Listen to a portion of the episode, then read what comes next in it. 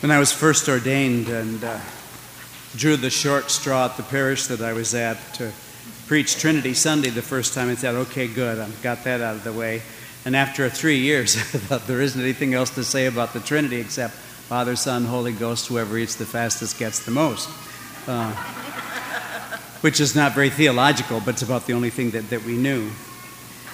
It's, it's a great thing that um, that Trinity Sunday is coinciding with our five year anniversary, and also with this being the, the first weekend of the month when we have uh, blessings for birthdays and anniversaries.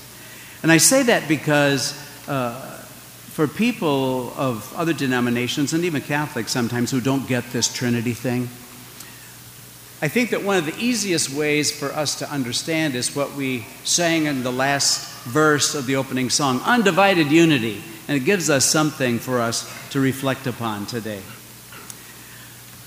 The Father, Son, Holy Spirit, the Trinity, as we call it, you're not going to find that word in the Bible, but you see lots of expressions of God as creator. We see lots of expressions of God as Son because we've got the Gospels, huh? And then with the coming of Pentecost, we see lots of examples of what the experience of the Spirit is. And so we have those movements in our lives. It was at a certain point in Christianity that they tacked the name Trinity on it as a way to kind of hold all of those together in tension. But the thing that's amazing about it, and there's been a lot of blood spilled in the early days of the church over, over what this meant, but we talk about this concept of three persons in one God. So God is not the Son, the Son is not the Spirit, the Spirit is not the Father. But there's a connection with them, and they are all God. Three persons, one God. But they are so intimately bound together that it's one experience of divinity. It's one experience. And so for us, then, that becomes a model for us, whether it's in our families, whether it's in our churches, whether it's in our workplace, whether it's in our nation, whether it's in our world, about what we're called to be. And I think that one of the reasons that sometimes people shy away from this, this idea about unity in this way, is because they think I'm going to get lost. I'm going to get lost. I, I have my rights, I have my individuality. Well, the Father, Son, and Spirit didn't lose anything at all. They are who they are. Together, they're the experience of God. But for us, as we take a look at that, sometimes people are kind of reticent to, to be a part of things that's kind of like, I'm more important than that. And the kind of relationship that we're talked about on Trinity Sunday is one that we all need to aspire to. Why do I say that? Is because we heard last week, as we celebrated Pentecost, the thing that will unite us, the only thing that will unite us, is the Holy Spirit. And as I mentioned last week, and I mention all the time so that we don't forget it, is that the unity that the church speaks about, the unity that the scripture speaks about, is not uniformity. Uniformity is when we kind of lose ourselves for the greater good. It's not that at all. Unity does not mean uniformity. But it's a perfect unity for us to aspire to. And the only way that we can keep that balance between me and we is by doing it the way that God does it, and that is through love. That is through love. Now, what's that mean, Father? Well, it doesn't mean that you bat your eyelashes and say, Oh, I really love your pickup or I love your hair. Uh, but it's this idea that we hear in John 3:16 that if you've ever been to a, a, football game or a baseball game in a big stadium, somebody's always holding up the sign John 3:16, and it's just because you think there's a bunch of Christians at the game, and it's not. Uh, what is that? For God so loved the world that he sent his only begotten Son, that, he, that all who believe in him may not perish but might have eternal life. So, the unity that we're talking about, whether it's in our families, whether it's in our marriages, whether it's in our church, whether it's in our world or our nation, is only going to come from sacrifice. And last time I checked, that's not easy. That's not easy. And so we need God's love in order for us to be able to sacrifice that way because if, if it doesn't cost us much, it isn't worth very much.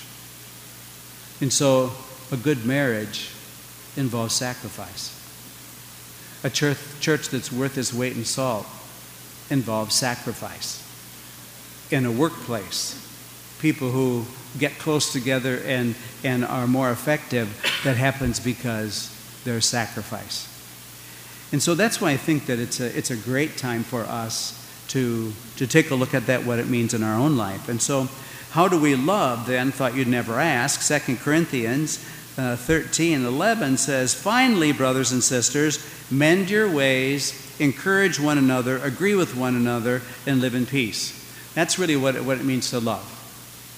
So, mend your ways. It means that charity begins at home. So you can't be running around saying, You really ought to work on this, and you never look at yourself. So mend your ways, okay? Encourage one another.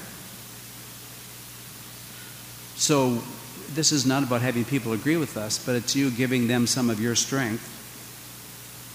Agree with one another and live in peace. Those are all outward directed. They're never about just me. We live in a I gotta be me society today. And I gotta be me flies in the face of community and it flies in the face of Trinity. God the Father doesn't say, I gotta be me. The Holy Spirit doesn't say, hey, wait a minute, I gotta be me. Jesus didn't say, I gotta be me. He always directed it to the Father, and as we heard in the gospel last week, the advocate who is going to stay with us as a presence. Trinity is a perfect example of community. Tomorrow I'm going to explore at the Mass at Starmont what that means really for us as a diocese, uh, beginning in 1837, uh, and what it means for us to have a combined existence of these five, five parishes of uh, over 100, over 789 years of witness between five parishes. None of that happened without sacrifice.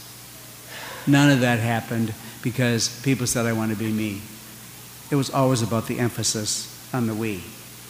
So, as we continue to celebrate today uh, uh, this celebration of Trinity Sunday, and as we think about uh, our own five year anniversary and think about all the ways that the Holy Spirit has worked within us in these past five years, we remind ourselves to whatever groups we belong to is that love equals sacrifice.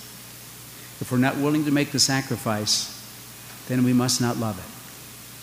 Him, her, the church, our nation, or the world.